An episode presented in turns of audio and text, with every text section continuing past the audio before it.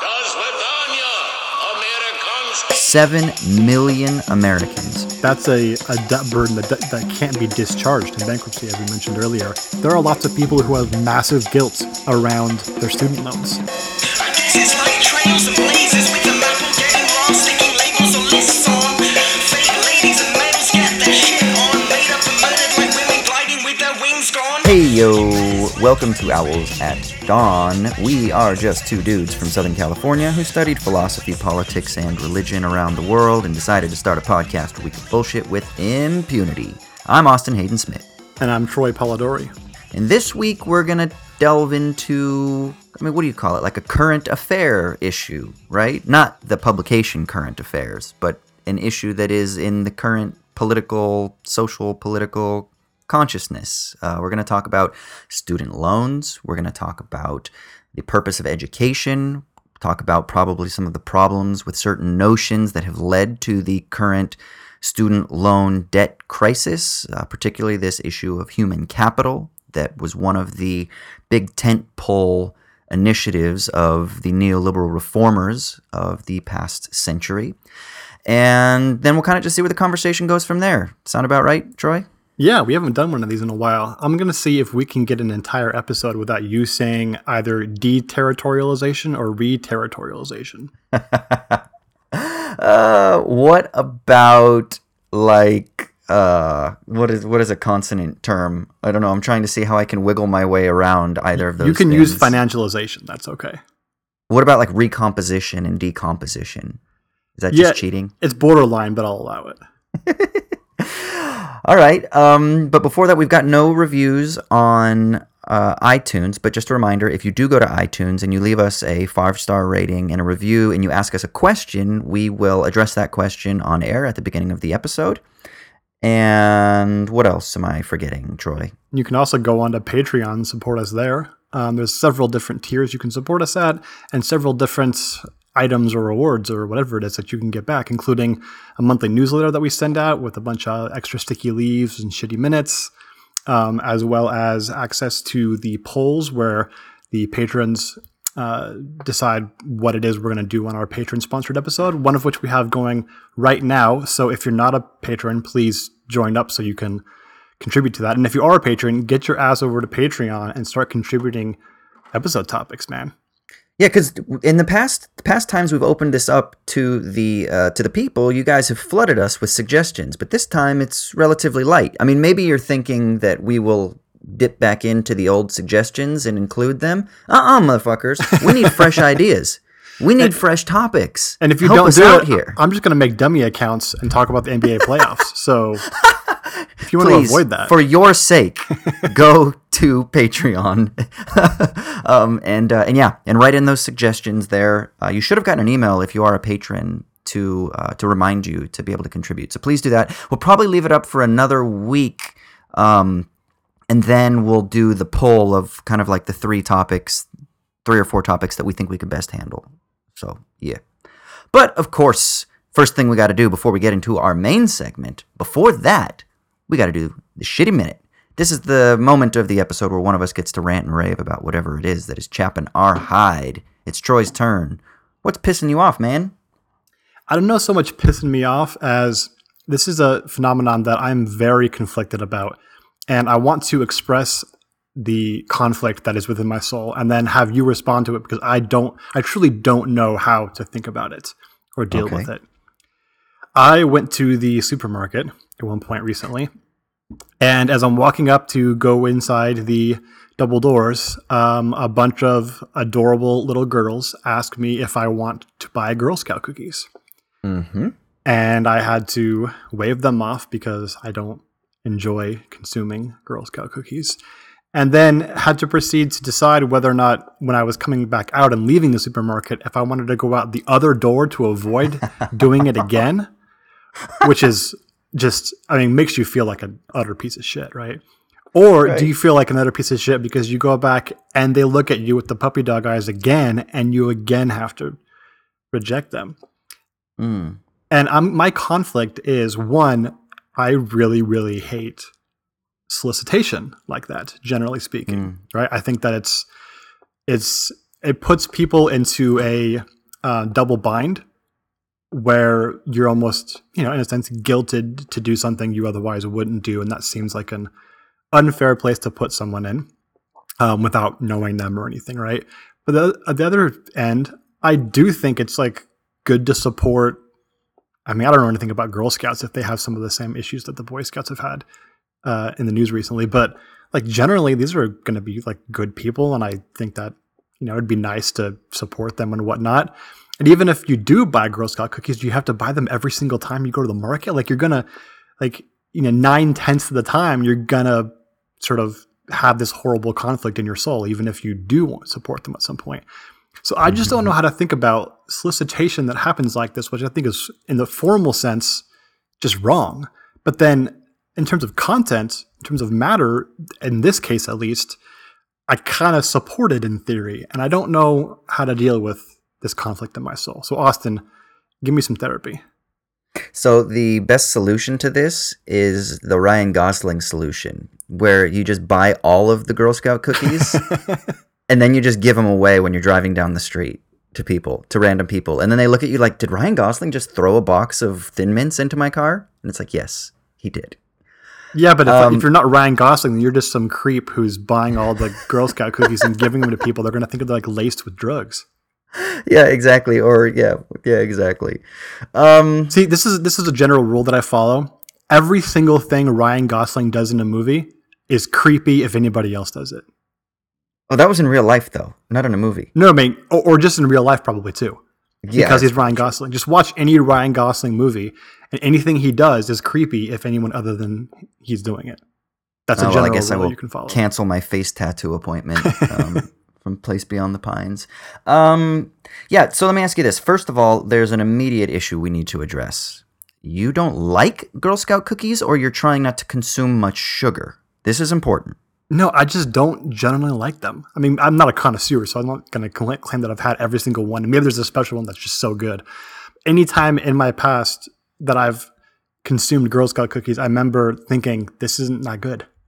Wow. Uh, people send hate mail to yeah, I know. I'm gonna get I'm gonna get blasted for this. I, I admit, if you have recommendations that you think are great, I'm ready to be convinced. Okay. Um, I mean, I I love them. So for me, it's different because I am already disposed to wanting them. Now, granted, I'm disposed to wanting them because they have conditioned me through solicitation to wanting them. So that's manipulative. Um, but then that's the power of advertising, right? So do you that's the get thing, the though, dude. Same? Even if you like it, nine tenths of the time, you're gonna still be on the wrong side. So what do you Yeah, do the rest true. of the time? I mean, this is that that that liberal guilt thing, right? Like, do you feel this way when you watch those advertisements that are like, you know, donate to this charity or to this NGO or whatever, and they show you starving children? No, definitely not. Because in those cases, you're not facing someone's like face. So I can very easily excuse to myself that, you know, oh, I, I do my part, so I don't have to contribute to this thing. But when you're looking at an adorable little girl's face and she's disappointed every single time someone rejects her, then you just feel like an utter piece of shit. Yeah, well, I mean, I'll be honest. I think you should feel like another piece of shit, Troy. Yeah, I feel like Um, I should too. That's the yeah. problem. Yeah, yeah, yeah. But everybody does. Can you, can you, like, from a utilitarian point of view, aggregate the level of feeling like shitness that's produced by Girl Scout cookie solicitation, and it has to outweigh whatever happiness comes out of it at the end, right? I mean, I'm not utilitarian, so I'm not making this argument in favor of stopping the Right. solicitation. But you So could kind of make that argument. It's it's a disutility. It's a disutility, is what you're saying. yeah, it's set up to be that way, right? Oh God, poor Girl Scouts. Um, yeah. D- do you feel this way with like homeless people that that ask you for money too, that are out in front of grocery stores? Like, I got to go out the other door because I don't have coins or something like that on me. No, I mean, I definitely think I've given more money to homeless people than Girl Scouts. but not that I have that much to give, but yeah, I mean, I guess it's it's different because it's it's different individuals. Uh, I think probably homeless people have, um, I would guess, a, a more experience of rejection. You know, given the circumstances, whereas Yeah. Girl Scouts have this like expectation. It seems like of Yeah. getting what they're looking for. So Let me ask you this: What if it was a bunch of urban students that were trying to fund their traveling basketball team by selling? I, I would say that I'm I'm not paying you a dime, but I'm going to be your new coach. See, what I would do is I would just give them money, and I would say, you know, you can keep the cookies. Like, why don't you do that? Why don't you just give them like a couple bucks and just be like, hey guys, I don't want, I don't want the cookies. I'm not sure they can do that. Can they even do that? Because they probably have to like calculate the cookies per you know dollar ratio or whatever. Well, then you, then they can just pocket it and skim See, it at this point, we've we gotten into a weird conversation, and it's all awkward. And the girls are like, "Just take the fucking cookies, dude." And I'm just gonna take them and like throw them away or something, or like stick them in a just take- cabinet yeah, just- somewhere in my apartment, and Yeah. they're never gonna get eaten. just take them and give them away. I mean, the thing is, they are expensive too, aren't they? Like, I haven't bought, I haven't bought them in a long time because I haven't been around Dude, much. you can't but- give away Girl Scout cookies. That's like mega fucking creepy. No, no, no, like to family or friends or work people or something like that. That's not creepy. You just stick them in the cabinet above the coffee, or um, you know, you give them to a family member or a friend or something like that. You don't have to Yeah, like, okay, I give guess them away to a stranger. That that's a moderate solution. But the problem is still you can't do that every single time, dude. You can't every single time buy it. Yeah, I, yeah, that's true. Ain't, But ain't, go- no one got the money for that, dude. No, no, you slip them on the shelf in the cookie aisle once you go into the grocery store. So you buy them on the way in, and then you So what, just so stick what them next Ralph's to. gets the like benefit off of someone else's labor? Fuck no, man. No, Ralph's doesn't get the benefit, but some person walking there gets free cookies later. But they are kind of like, oh, that's funny. Someone put them there for me, and they they're not going to pay for them because Ralph's isn't charging for them. I don't know, man. This sounds like the beginning to a bad horror movie. I don't know. I mean, again, I'm disposed too much to like Girl Scout cookies to really understand your problem. So for me, it's just flying over my head. So I, you're like speaking a foreign language to me right now. Yeah, but, I do. but again, dude, you don't buy them every single time, right? um, but if I don't, then I don't have that guilt because then I tell them like, hey, you know what? I've actually got a box in my car right now. I just bought some. Oh, know? so you just buy one, leave in the car permanently. so you cannot be lying when you're saying you already have a box in the car.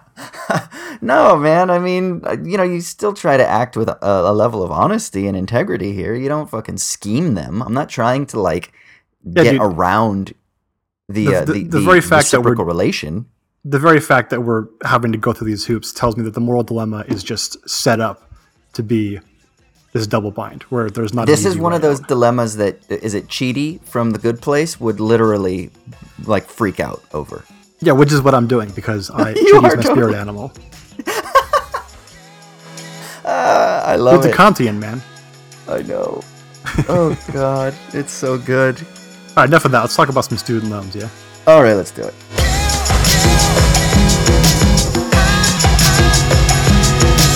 Yeah, so we were thinking about what to talk about in this episode, and we wanted to, you know, have a little bit of a break in between doing episodes on the Barber book we've been doing on our Parliamentary Book Club, and we haven't done a current events based episode in quite a while um, that I can remember, and so we were kind of musing over on what's happened, what to do, and student loans have been in the news lately. Um, both with I think Elizabeth Warren coming out with her plan for massive uh, student loan reform and, and I guess cancellation in a sense, and then also Joe Biden announcing today, as we're recording this, that he's running for president, and of course he was instrumental in the I believe 2005 um, bill to uh, make student loans no longer able to be discharged in bankruptcy.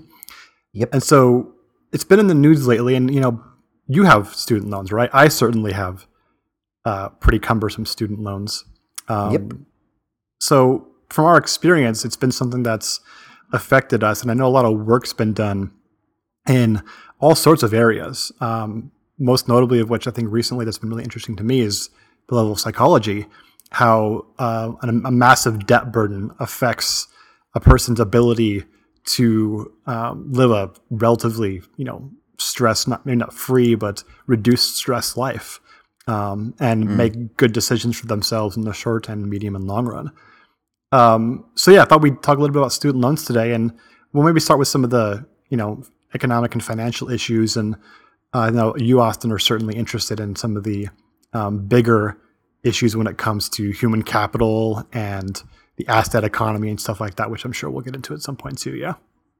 Yeah, and I think it's really important. What I what I think would be good is to kind of start with the American context, and then let's briefly touch on the British and maybe even Australian context, with which I'm a little bit familiar. To kind of because sometimes people say, you know, the U.S. context is really fucked, and then some people say, well, here are some potential reform solutions that we're seeing in the Anglo world. Maybe we can, and elsewhere in Europe as well, um, but in the Anglo world in particular, that we could maybe institute to sort of reduce these debt burdens and alleviate some of these problems that don't necessarily solve the problems, but actually just create a new set of problems, particularly um, the issue of income based repayment and then like debt cancellation after the 30 years, which is the program in the UK.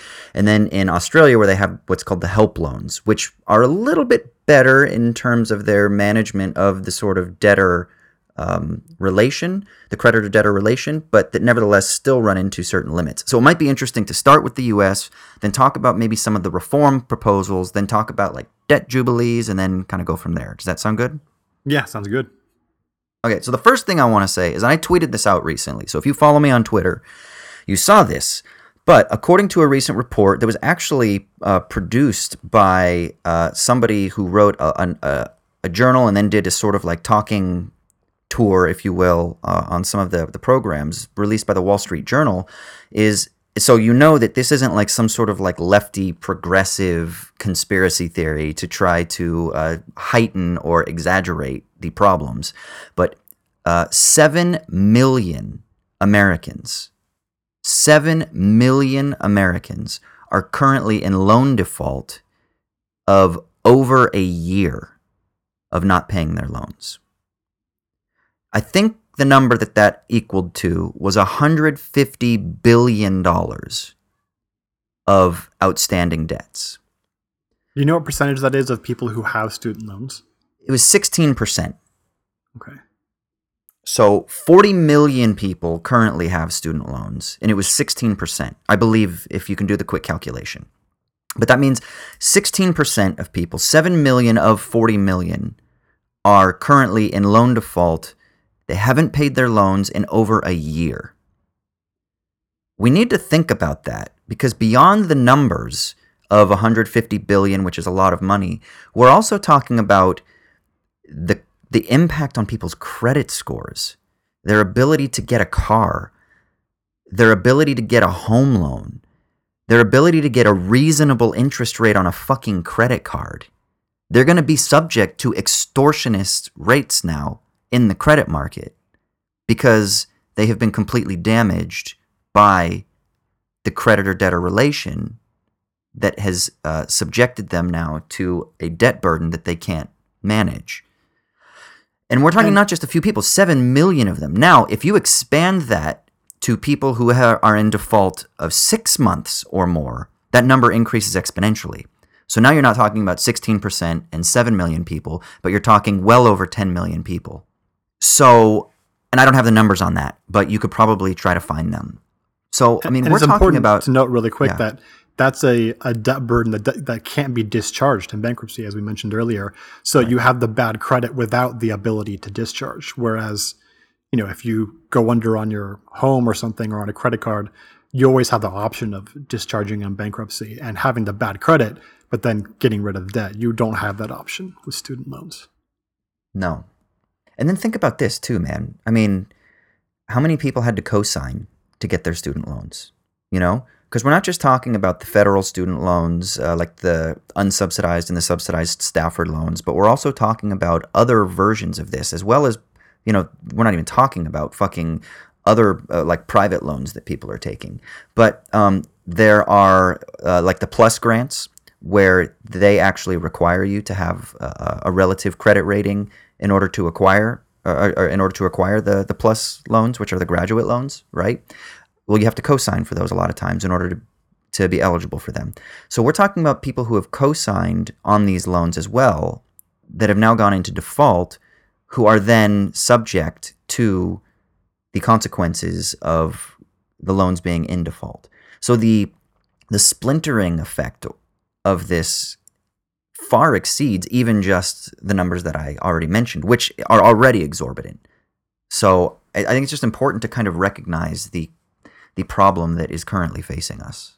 Yeah, I think one interesting thing or one important point to to get across, and you know, I'm I'm not an expert in this area, so I wonder what your opinion is, but it seems to me that the issue of the large number of people in default and the huge amount of money that's at stake is very different than, say, what happened in the housing market from 2005 to 2007, um, when someone who was looking at the housing market really closely with a certain theory of, of financial bubbles could have seen that this was going to have disastrous effects on the on the larger economy, right? Um, given the way that mortgages played a role in you know financial assets. Um, it doesn't seem to me like that that's the, the case here. That's the specific danger with student loans, right?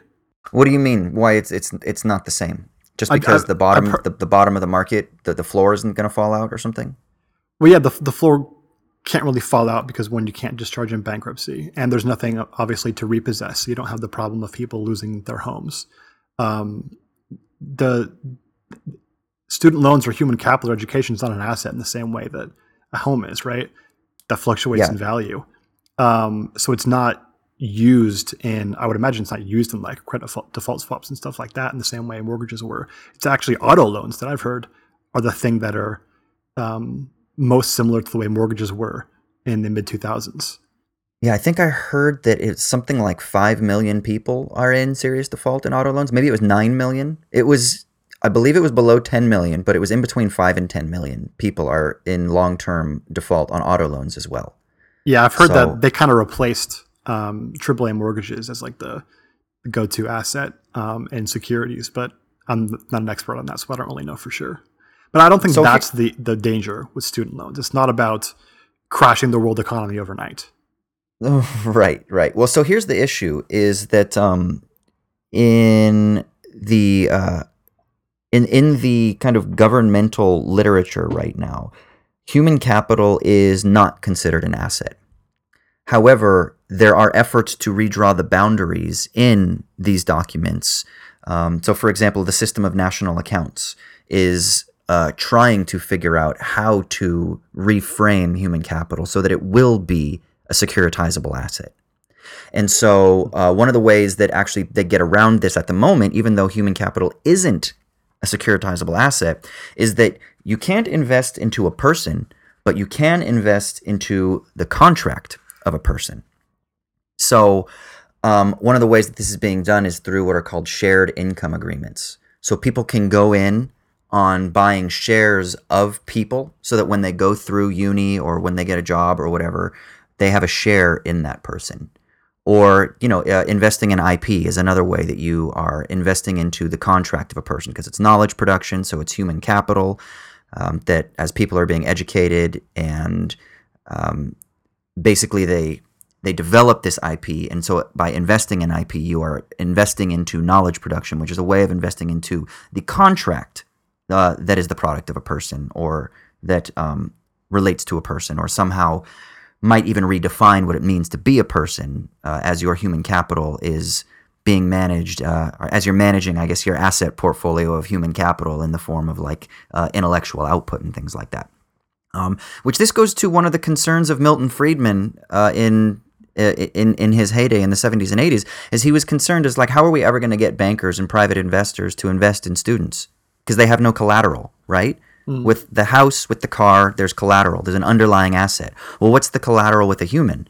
Well, it's the person. So how do you take that person and turn that person's capacity into capital that can be an underlying asset that can be turned into collateral. Well, you contractualize it. And that is one of the ways that you turn the human person into an asset managing entity. And so uh, you can then get a return on investment that is basically paid in the form of the interest payments on the loans or on the IP that those people develop, or, you know, that you basically just invest in the IP.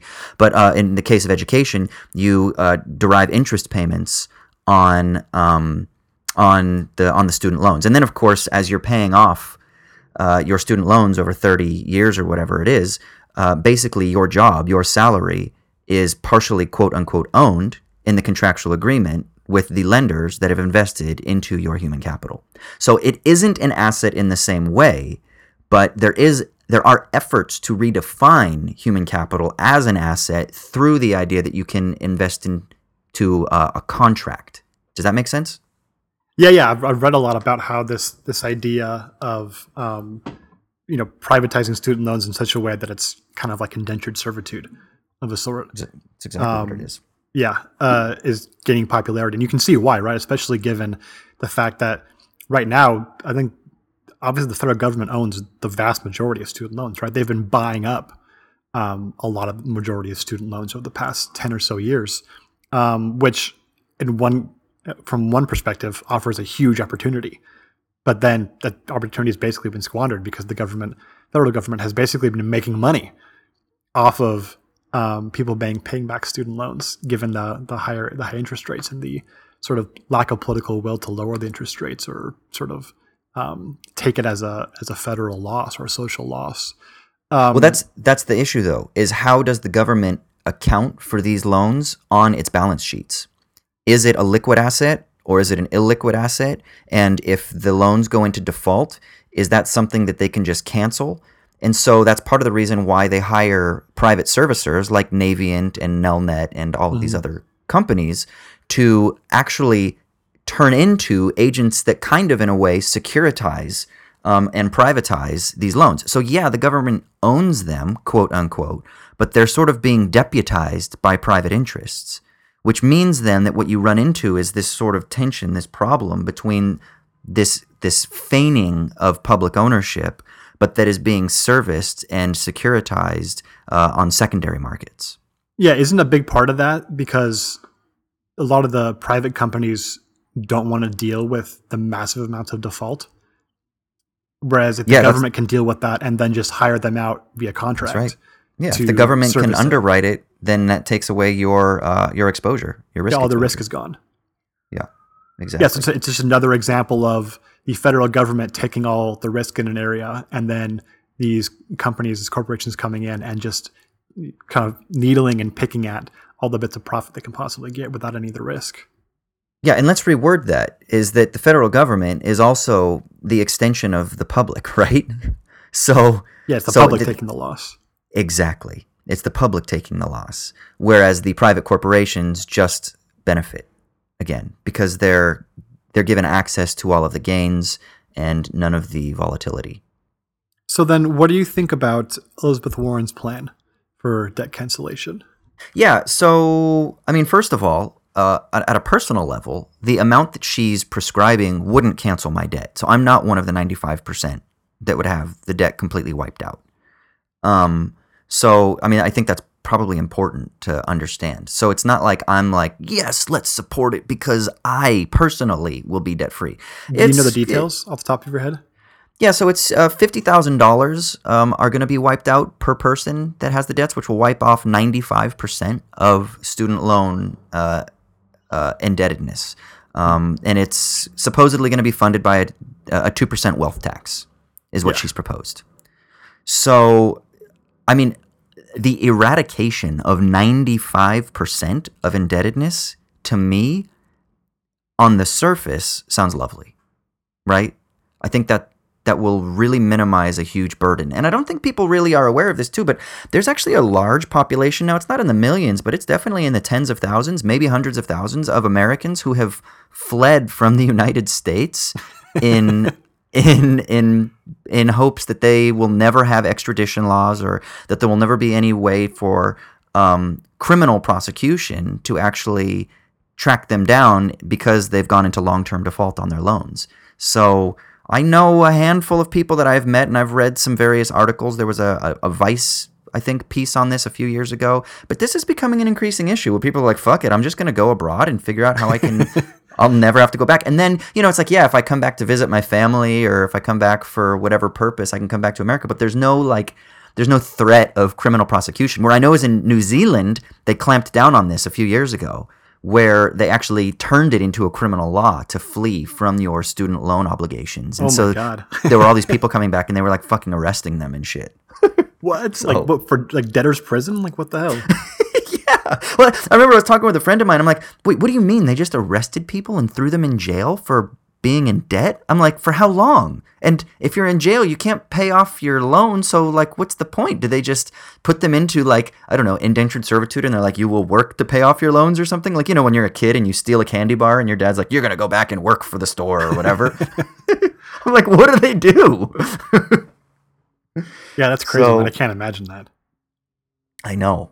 I know. So I think I think the consequences of this kind of this student loan debt problem are far beyond just simply, oh, hey, there's some people who missed out on some loans because they were irresponsible and you know, they didn't live up to their end of the contract that they signed at the beginning of their uh of their loan obligation, which is kind of like the conservative moral critique that's like therefore they must deal with the consequences.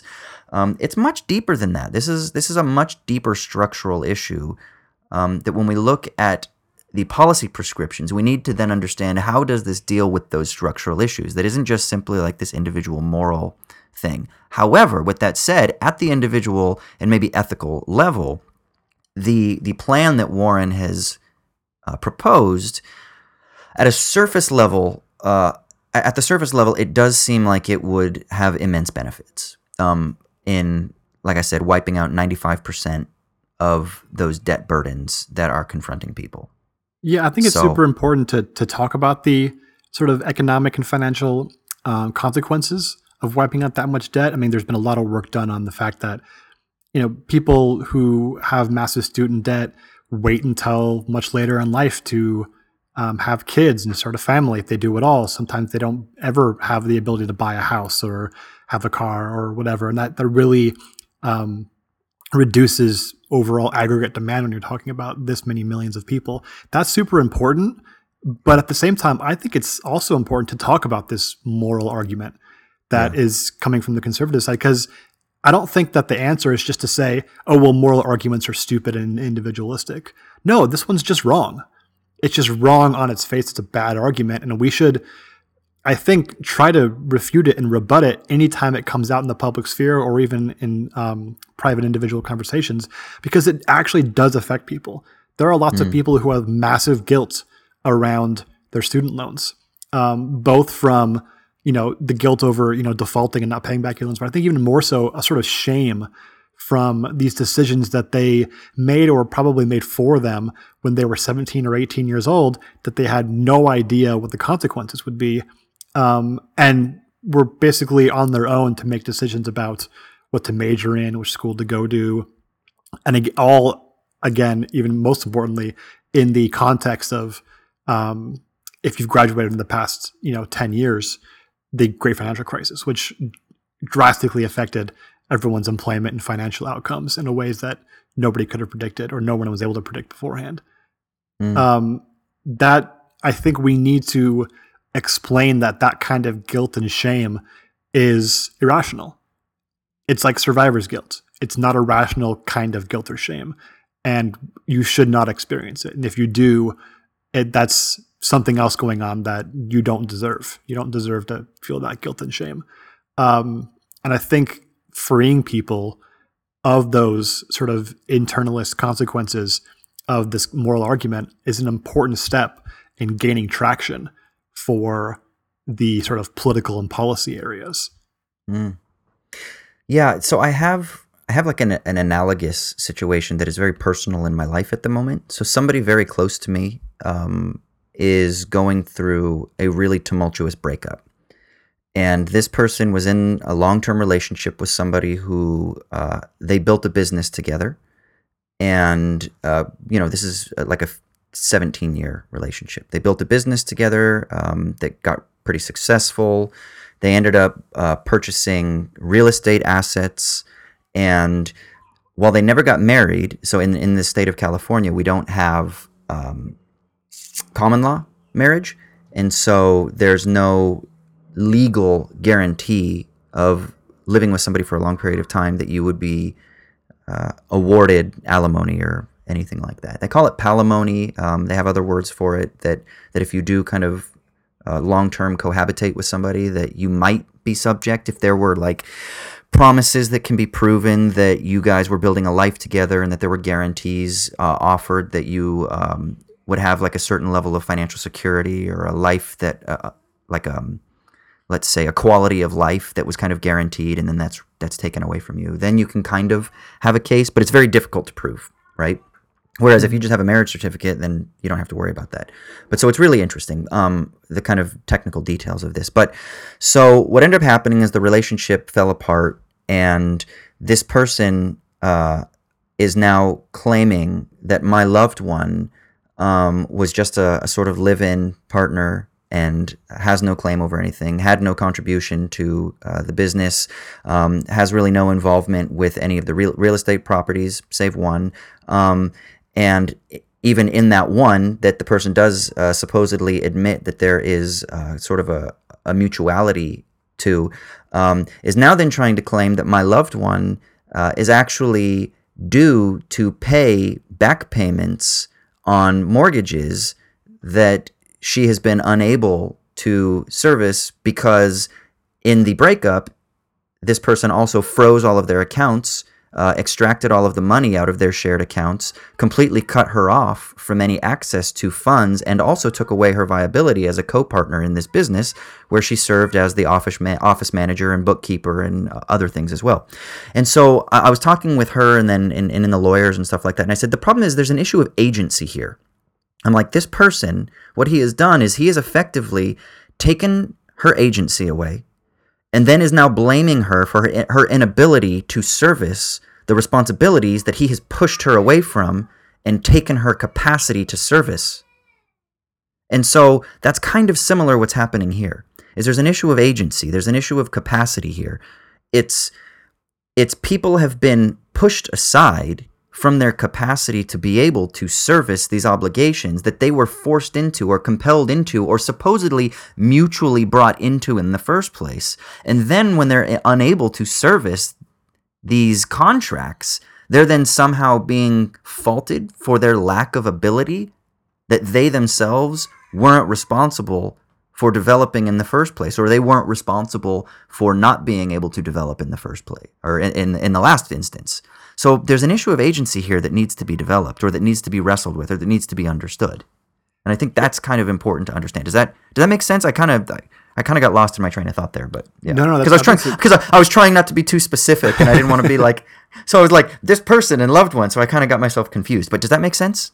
Yeah, I think that's a really good analogy because anytime you have a moral issue when you're talking about blame and shame and guilt and stuff like that, agency is always embedded analytically into that situation as well, right?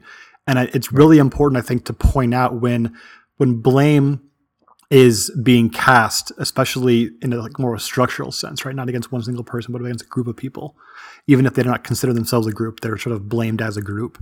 Um, if you see in there a situation where the person is not given the agency um, in which to escape that blame or to do differently, then you have an account of irrational use of blame, right?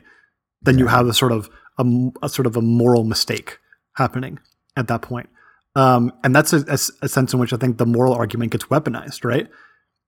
People are set up to make these mistakes so that certain groups can benefit from it. And they can sort of keep the status quo the same because they have this linchpin of the of the person being themselves to blame for being in this situation when they really didn't have much of a choice to do otherwise. And that's proven by the fact that it's structural, right? It's not just random, unique individuals who find their way to this bad outcome. It's happening at a structural level to many different people from many different circumstances because it's built to be that way. Right. And so Yeah. when you have that type Yeah. of situation, agency has been taken away from the person and they should, and blame is not the appropriate response when someone's agency has been taken away. That's just, you know, ethics 101, right? If you Exactly. bump into somebody because someone else bumped into you, you're not at fault because you didn't have agency in the situation. Yeah, and if you do get punched in the face, then you have a right to be like, dude, why'd you punch me in the face? Yeah, I didn't right to mean an explanation, right? Yeah. yeah, it wasn't my fault. They bumped into me. They pushed me into you. You can't punch me in the face because I accidentally bumped into you when they bumped into me and pushed me into you. you know, it's you got to get mad at the person who bumped into me. But then, can you get mad at them because maybe they slipped on a banana and so it wasn't intentional? Of course, if they intentionally did it, then you have a recourse to kind of figure out how to actually address the issue.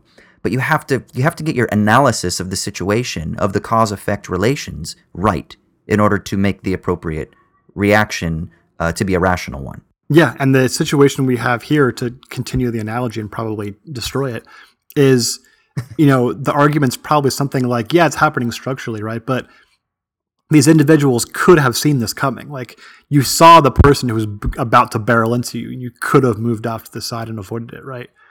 But you didn't, and that's just in this situation. One, not not really effective because kids are too young to really fully understand that this thing is barreling towards them, right? And to make those sort of long term decisions, especially given the fact that they they just can't be expected to know what the global economy is going to look like after they graduate and what jobs are going to be available and things like that. Um, but also, uh, just the idea that you could sort of um, you could sort of get the lay of the land and make a decision like that is not a thing that we expect anybody else to do in any sort of similar or analogous situation right? It's a Mm. totally unique thing to make this decision about a huge financial burden at such a young age, um, with really for most kids no real help in the situation other than family and friends who are usually exerting extreme pressure about going to college without much knowledge themselves about the financial um, situation that will come out of it. And and all just to say, it's it's setting people up for this failure on purpose because certain groups can benefit and they're totally fine and comfortable with the situation as long as as they benefit from it. Exactly. And if their risk exposure is negated because they're buttressed by the support mechanisms of a public institution that has its has its allegiances in favor of those private interests, then the system really isn't going to be threatened um, unless there's like serious political, democratic, socioeconomic restructuring because there's no real incentive to shift because again it's not that big of an issue. Because the private interests they're kind of cool. They're like well as long as we can get even even if the government can sell off their assets at a loss you know like 80 cents on the dollar or something like that they don't really give a fuck right? It's like oh well you know the private interests are cool because they're uh, getting their securitized assets and the government's like well at least we sold it at a loss and we got something.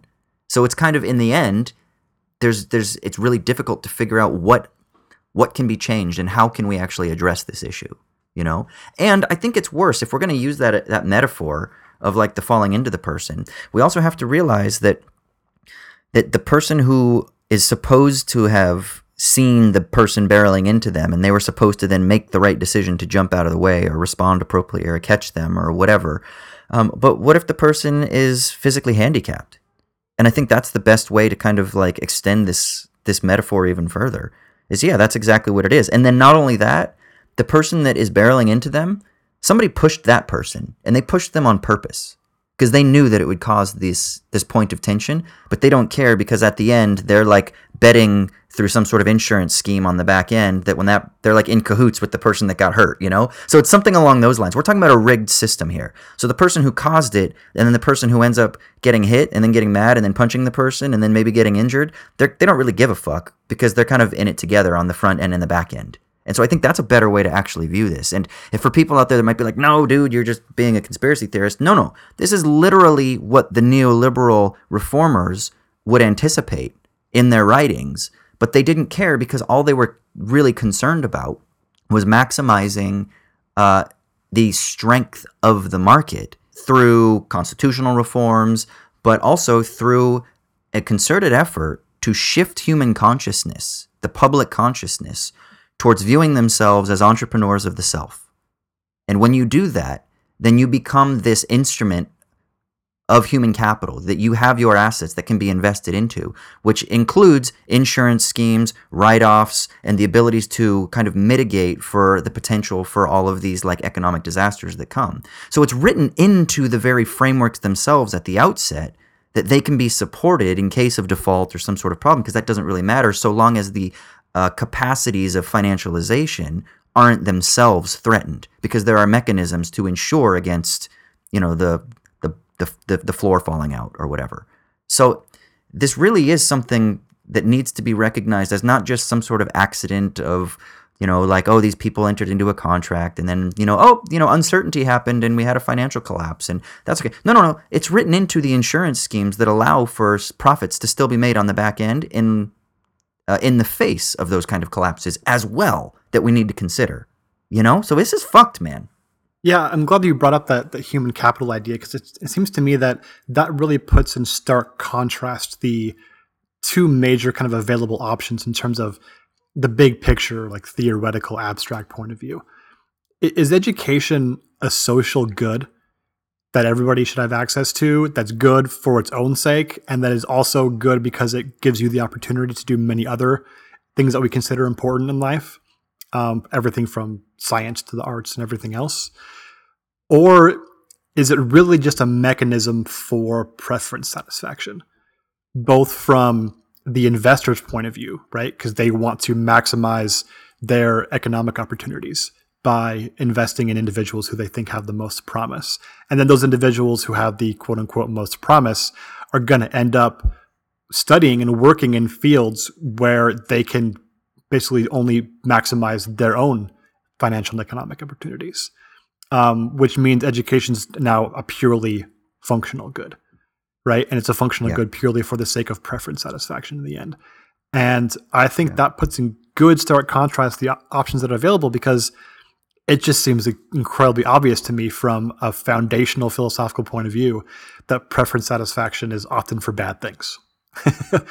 and um, our preferences are often tainted and not good, and we often need correction from that. And a really good way of figuring that out is by considering education to be a social good and a primary good.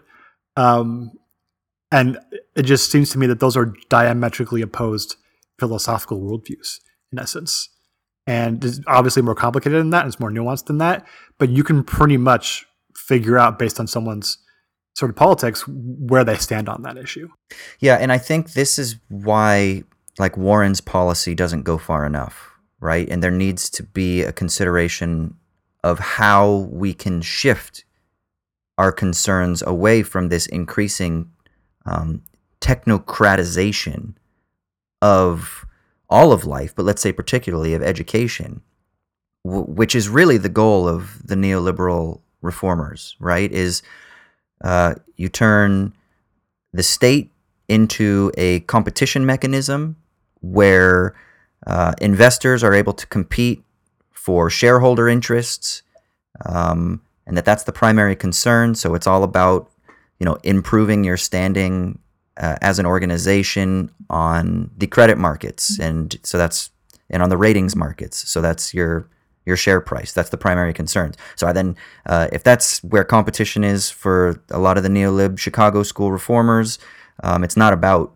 consumer competition primarily, but people, obviously as consumers, are going to need to buy into this larger system of like the entrepreneurial spirit. So how do we do that? Well, we get them to buy into this logic that they are human capital, that they're little mini capitalists. So they're going to support initiatives that buttress the interests of private businesses who are then concerned about courting investment, which means that any policy proposal that's really going to contest that continuing trend towards human capital and the assetization of the economy is going to have to completely invert that level of competition over uh, like the ratings of assets that we then buy into with education just being one component of our uh, asset portfolio that we manage in servicing this larger sort of asset driven credit seeking rating rating concerned economy. And that's where i think the warren policy ultimately falls a little bit short even though i think it would provide immediate material benefit for many many people the issue is is does it then have a proactive policy attachment uh, or, or a pro, a, a- I guess, a proactive policy initiative attached to it moving forward for future debt cancel, or I'm sorry, future uh, free loans, um, sort of uh, a transformation of other social and democratic programs that will ensure that bondholders and that uh, credit seeking interests aren't going to just simply kind of sneak in in other ways. And that's where I think some people have been critical of Warren, um, but where I think then her policy needs like a an and next to it. That's like, great, let's do that. But but what else needs to be done to make sure that that just doesn't happen, and then you're only just delaying the inevitable resurgence of a similar crisis. You know what So I mean? that, yeah, that brings up an interesting question, um, which we already kind of previewed a bit early in the episode. What do you think about the idea of structural debt jubilees as a sort of option for that more than just one time uh, band aid quick fix? Yeah, you mean just just like fucking Old Testament every seven years debt cancellation stuff? Yeah, I mean, I, I don't know what the what the ideal um, content would be, but but the but just generally the idea of it. Well, I Is don't that know. a solution, or is that just a kind of a, like a fun, antiquated idea? it's a pie in the sky solution, that's for sure. Um, I I don't know. Here here's the thing. So so many people say, but ah, then what we need is some sort of structural transformation where there's like in in the future like income based repayments. You know, like obviously you have the Bernie Sanders that's like free college. Let's do that. But the more like reformist positions are like, well, you know, what about like income based income based repayment strategies, which is what you have in the UK and in Australia.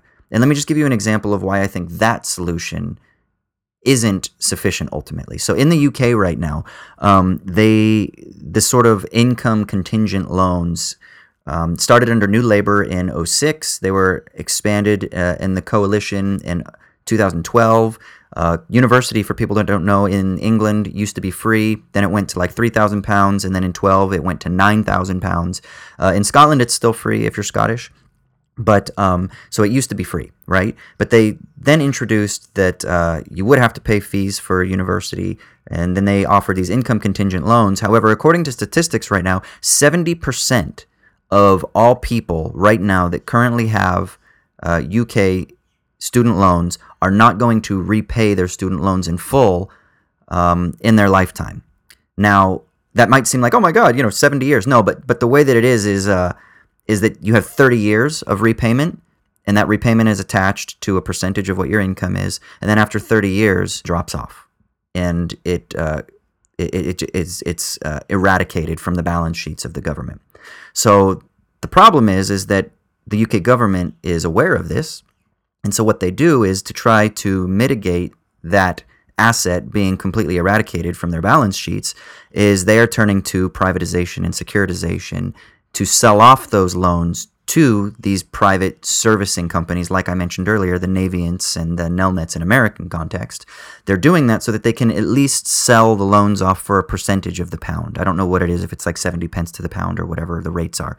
But because then at least it's not a pure loss, but they can recoup some of the value, right? But then again, the problem here is that what you see then is that the UK government isn't being incentivized to socialize education, but rather they really aren't in any way being challenged towards the tendency towards privatization and securitization because then they're actually getting assets onto their balance or value onto their balance sheets in the form of liquid assets that they can sell as securities to these private corporations. Whereas the student loans themselves are on their balance sheets as illiquid assets. They don't count as an offset on the balance sheet so that leads to this greater tendency towards securitization and privatization. So that's the problem with income-based repayments is that it doesn't really solve that problem of moving away from privatization, but it actually only sort of buttresses it. It actually reinforces it just in a different way because uh, private interests are able to kind of like maneuver around the structures that are in place. So income-based repayments don't solve the problem necessarily. Debt jubilees seem to be pie in the sky, but I'm not really sure what the viable option is. And that's that's what's difficult. Like I love the Sanders campaign, free college, debt cancellation, let's do it. How do we get there?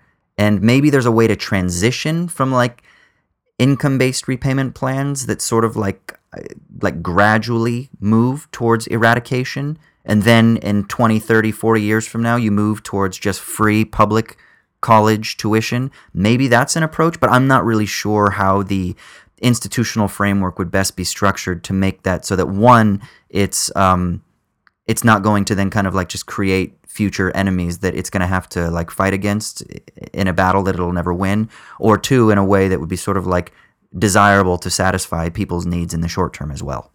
Yeah, I think that the the benefit of the Sanders position is that what it may be lacking in specific policy details that, that Warren may have in terms of you know, the wealth tax and how to specifically pay for it and things like that. That's all super important, and I'm and I'm glad, really glad that Warren's in the discussion in order to provide a lot of that. But the Sanders position really gets at the heart of why this matters, right? It's not just because there's a huge drag on the economy from all these people who can't buy houses and can't get married and have kids and whatnot. That's an important point, but certainly not the most important point. The most important point is what do we think education is even for? Like, what is the value of this thing um, as a society?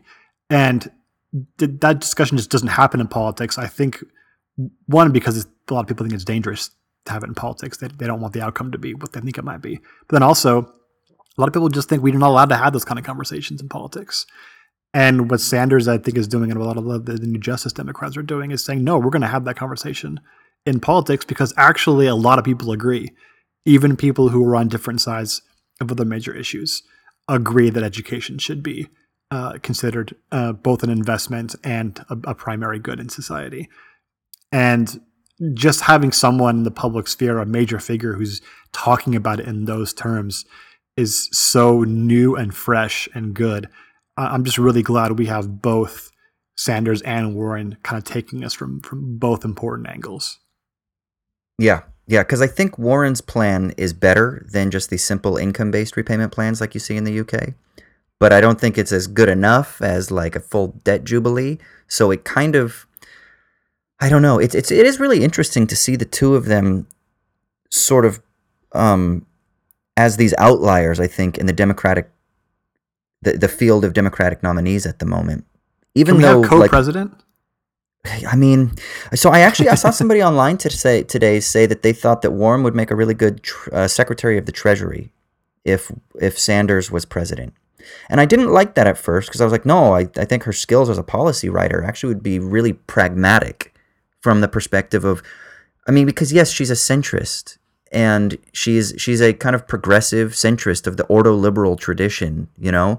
Um, but we also have to be fucking realistic about what it is that is currently confronting us in the institutional framework within the legislature, right?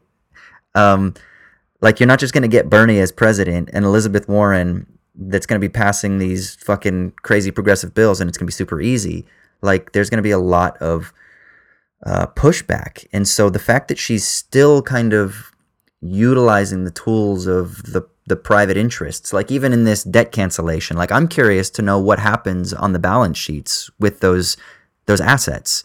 Like are they just simply eradicated from the balance sheets or are they somehow sold off into uh, uh, into like kind of securitized assets? Are they held by the central bank? Like like what what's going to happen to them? I mean, if they're just simply wiped out, that would be great. But if it's through this two percent wealth tax that's going to be a sort of like redistributional thing, then then that kind of has other implications. So I mean, it's kind of like I, I don't really know what the mechanisms are. And then of course, passing that through Congress. I mean, it's going to get changed and rewritten when it goes back into the House and then bounced back up to the Senate. So, what are going to be all the little loopholes that the conservatives are like, we have to have this if we're going to agree to this? You know, it's like, I don't know. I don't know. But I like the fact that she's at least kind of working within the institutional frameworks, within reasonability, um, that uh, that seems like shit can get done. You know, as much as I would love t- to see just like let's just fucking push through progressive policies. Well, I, the American system isn't set up that it's that easy to get that done. You know. Yeah, I mean, we've talked about it on the podcast before, right? The idea isn't to expect Medicare for all and, and massive debt cancellation and free college in 2022, right? Right. The idea is we have these things now in the conversation in a way they absolutely have never been before. And that's super important. And if the best thing were to happen and Bernie and Warren were president and vice president or whatever, that probably means that these things become part of what may be like their mandate, but that doesn't mean in any way that they're guaranteed to pass. I mean, you just can look back to um, Obama wanting to pass uh, Obamacare as his signature policy and the incredible hoops that had to jump through just to get passed in a majority Democratic Congress. Um, which and, and it also lost one of its major components, right? Which was the public option in the process. So That's right. yeah, you just with the American system, it's it's so difficult to really jam anything through, even with a massive mandate. That it's important to have our our hopes, you know, kind of set appropriately, but at the same time, there is good reason for hope because there's these things were not in the conversation in 2016 and um, even when Obama was running. So this is this is very good news. Yeah, I agree. Yeah, yeah. So, fucking Jubilee sounds great. I'm down for it, right? Can you imagine what that would do to the just the the massive effects that a regular jubilee or even a one time jubilee? Um, but I like the idea of the regular jubilee because that would change everything about finance and economics. It would, I think, Mm. change human beings down to like almost the atomic level. And I, I, I Mm. don't. I mean, there, I'm sure there's really good work that's been done on how impossible that would be and the amount of disaster that would follow from that. I'm not saying it's like universally would be a great thing, but it's so interesting to think about how that one change would just change would, would affect everything that individuals do on a daily basis. I think. Michael I mean, you would just you would think you would think about everything from education to your home to your car to everything else in a completely different light without debt hanging over you in the same way. Yeah, If we even Yeah, had homes and cars, who knows? yeah. I know that. I know. I was just thinking that. I was like, it, it would. It would completely change the fabric of of society. Um, Michael Hudson, the economist, has written on this. I believe the book or the, the I don't know if the book is called this, but I know there's an article. It's called like "Forgive Them Their Debts," and he actually does a sort of economic historical analysis of jubilees for people who are interested. Um, I don't know if he comes from a Christian background, but I actually found this from a conversation he had with a Christian organization. I don't remember if it was like a, like a parachurch organization or what it was, but it was it was a website. Um, because you know he frequented the Left Out podcast, um, which uh, you know we had the the dudes from Left Out on Yeah, last yeah. year at some point, and he frequented there. He would do like the the Michael Hudson minute or whatever, and he would come on and talk like 15 minutes about the state of the economy. So that's how I was introduced to his his research on this, and then you can find the articles. So Michael Hudson, economist, talk about like you know forgive them their debts or something about debt jubilees and and stuff like that. But um, you can check that stuff out online if you're interested in those things, people's. But interesting stuff, that's for sure. Yeah, yeah.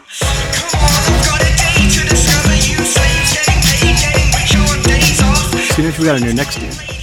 What's up? Talk a little bit about our sticky leaves of the week. Okay.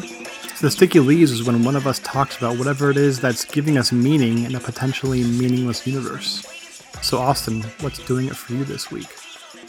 Um, God, I mean, this is like a really like political economy heavy episode. But um, so I have been a part of here in Australia recently what's currently called the Climate Justice Collective, and it is a um, kind of uh, emerging community of people uh, that are based around the various territories here, the various states here, that are working together on um, social justice and climate justice initiatives, kind of inspired by the Green New Deal conversations that are taking place around the world at the moment, right? And um, first of all, it's just been really great to be a part of this collaborative community of people. And, uh, you know, there are people from indigenous communities, from uh, local unions to national unions that have been involved, to academics, to um, local youth movements, and various organizations just around that have kind of been coming together to try to tackle some confronting issues, larger economic issues, not just simply, let's say, the issue of uh, you know climate breakdown, but larger sort of infra- infrastructural issues that are attached to these uh, increasing environmental concerns, right? You know, biodiversity and agricultural farming runoff, and the negative externalities of uh, of pollutants and things like that. So all kinds of other issues beyond just you know kind of like emission reduction and and carbon uh, decarbonization and stuff as well. But anyway, it's a real fucking encouraging thing. I think I talked about this when I was in Ireland, being a part of the political party that's called People Before Profit. Profits, yeah. Yeah, and uh, that was like the first time in my life that I was ever really a part of like a real left, radical left political institution.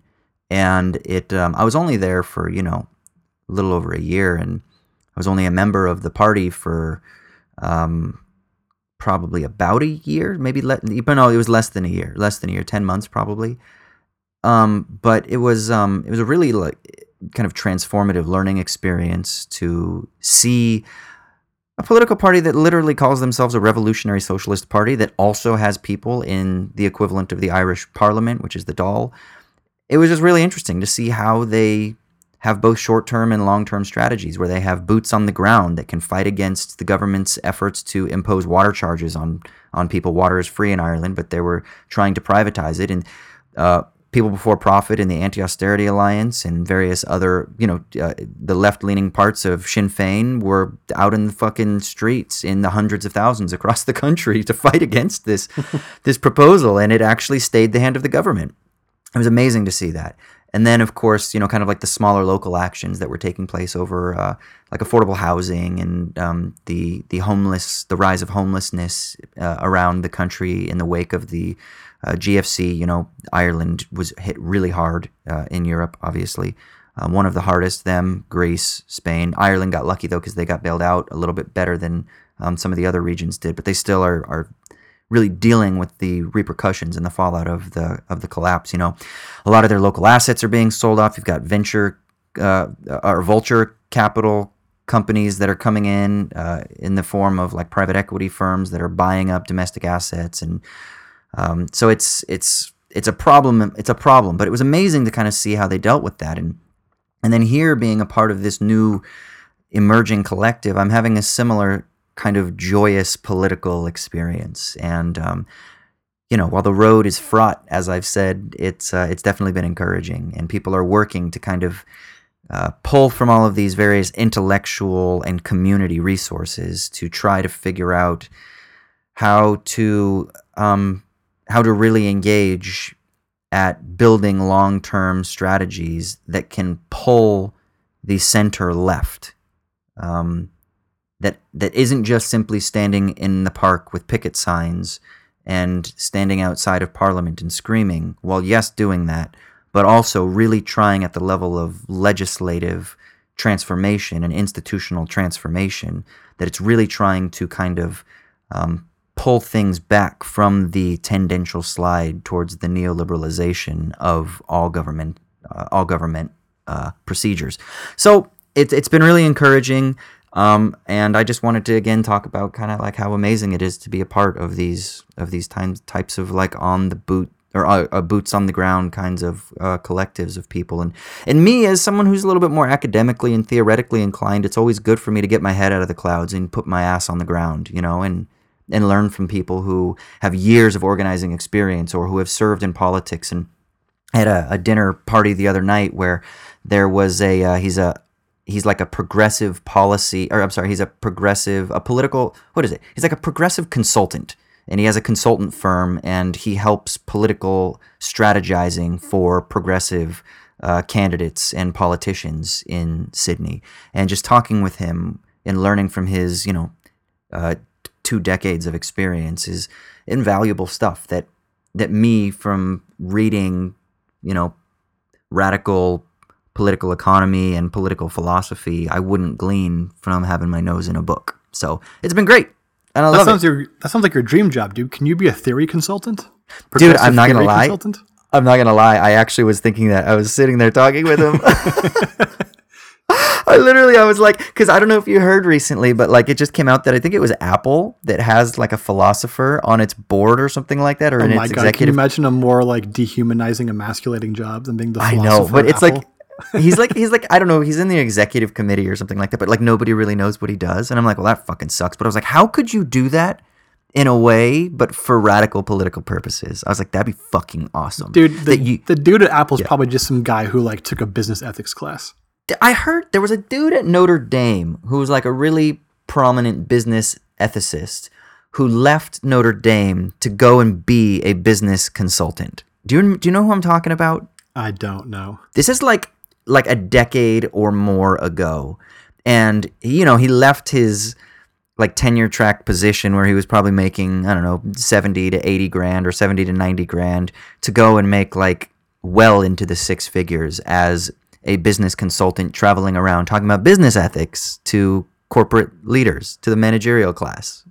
Crazy. we all know we all know about the revolving door between philosophy departments and business consultancy. So it's worse Do than we? Congress, man. yeah. I don't know, but I, I really did. I thought about that. I was like, that'd be fucking, that'd be kind of cool.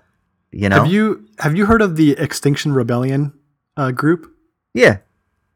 Yeah, they just had uh, Doug Henwood just had a couple of people from that group on, and I, I'd heard the name, but I wasn't really aware. But apparently, they're they're doing a, a bunch of sort of worldwide civil disobedience to try and kind of shock people into climate awareness. What do you think about that group compared to like some of the groups you talk about, like uh, PBP and the CJC? Things seem a little bit more um, long term oriented and uh, more more widely. I don't know what you call it, like the, they care seem to focus a little bit more on like the political economical situation more so than just purely climate by itself.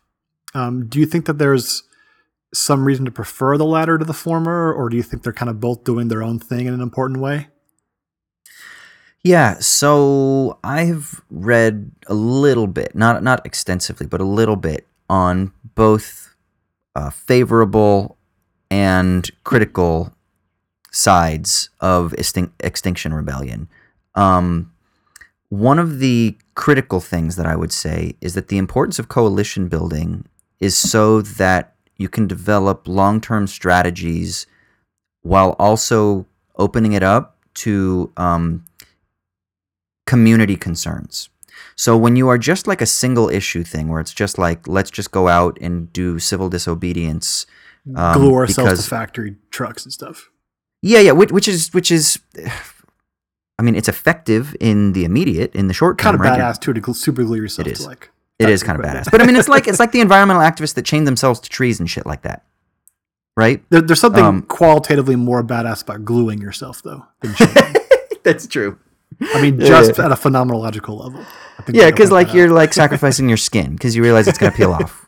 Yeah. Um, but uh, but like one of the concerns is that it's not allowing for um, these concerns to really take root. Whereas if you are building more long term strategies, then the community concerns, like let's say indigenous concerns or union concerns, can actually um, take hold of the institutional frameworks. Whereas the kind of uh, immediate civil disobedience activities seem to kind of glorify or romanticize the event, the moment of disruption, right? The shock. It's kind of sensationalist. And um, and even though you might say no, but this is a universal concern, and so we are taking into consideration labor concerns, gender concerns, indigenous concerns. The issue is that that does this event actually cause the kind of rippling um, that you're hoping that this eruption would cause? And so those are, are the issues. And there are other there are other criticisms as well, but I think that's the distinction.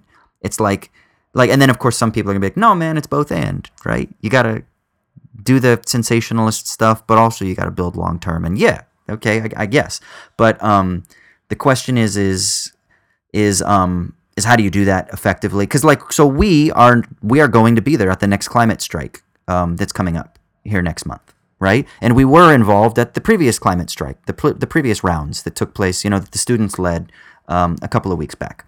So you know, those are sort of civil disobedience, occupying squares, uh, shutting down traffic. I mean, it's not in the same confrontational sense as Extinction Rebellion. Um, they are intentionally being blatant in their public uh, um, presence, but nevertheless, there's still something kind of powerful about still having thousands or hundreds of thousands or millions worldwide of people that they leave work, they leave school to create a shock to the system. But then the question is, is okay, so what is this leading to? Like, you can't just then go back to um, comfortably driving your SUV and voting for candidates that are only going to further deepen, you know, resource extraction and fossil fuel investment and um, and then at the same time, is it enough then to then go and be like, well, let's support issues like geoengineering where we're going to shoot a shitload of sulfur into the air? Like is that is that the proposal?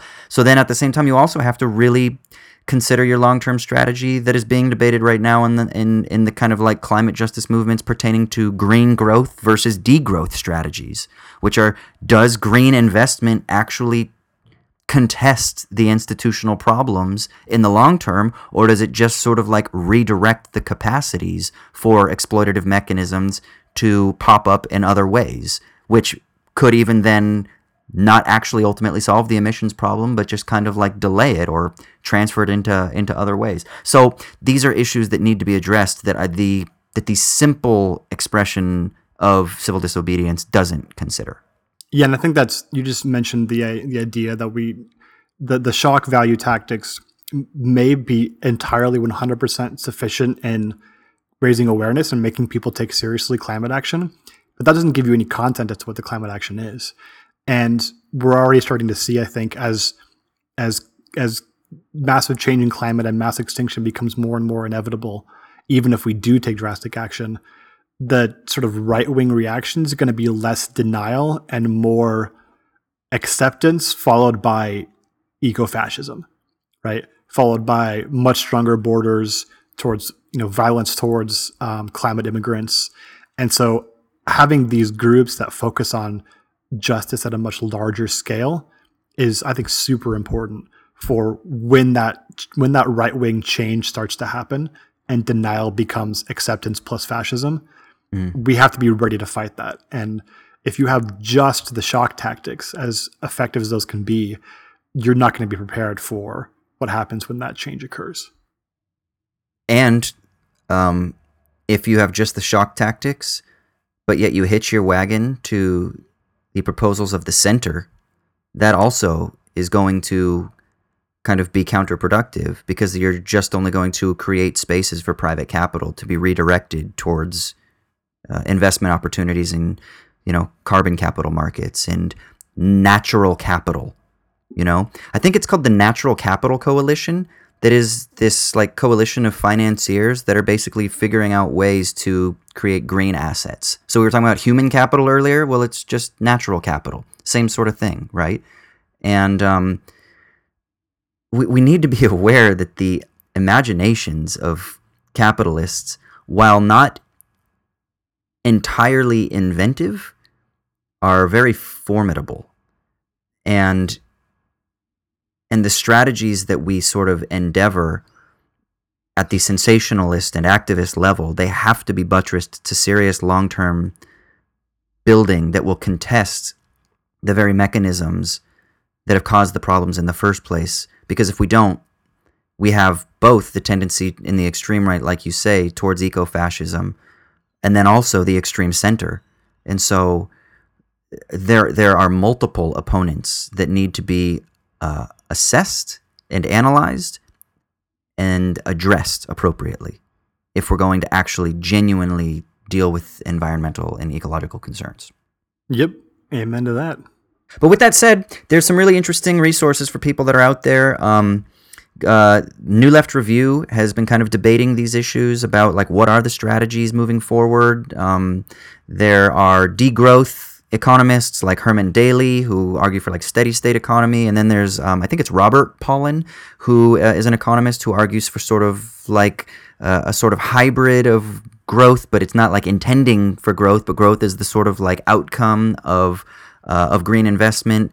Um, and then you have people that are like all in on green investment as the strategy, which is kind of, you know, what you're seeing kind of take place, um, you know, like the Al Gores, that type, you know. So um, New Left Review did a series kind of like working through some of these strategies, and I think that's really good. And then um, Truth Out has an, has an article about this that I've tweeted about recently. So just do some Googling out there for these issues like growth or degrowth and green climate strategies and things like that if you're interested in this at all. And if you're in the Australian area, this isn't just a Sydney based thing. Fucking hit me up because we are looking to build a broad coalition that is nationally based, not just uh, regionally concerned, but while also retaining regional particularities and concerns for the individual communities themselves. So hit me up and, and let me know if you'd like to be involved somehow in this collective, and I will let you know and I'll get you in touch with the right people. Yeah, yeah. Sweet.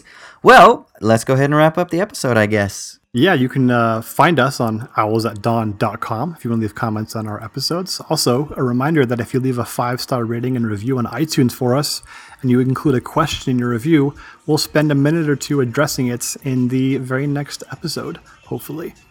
yeah. Again, find us on patreon.com slash owls at dawn to get the various uh, goodies that patrons get, as we mentioned earlier in the episode. And you can also find us on Twitter at owls underscore at underscore Dawn. And you can email us, owls at dawnpodcast at gmail.com, so that you can yell at Troy for his uh, hatred of Girl Scout cookies. Again, again, just pointing out, I am willing and ready and hopeful to be convinced otherwise. Cool. Well, I think that's pretty much it. Yeah, man? just one more thing, dude. What's up, bro? Das Vidania, Amerikansky.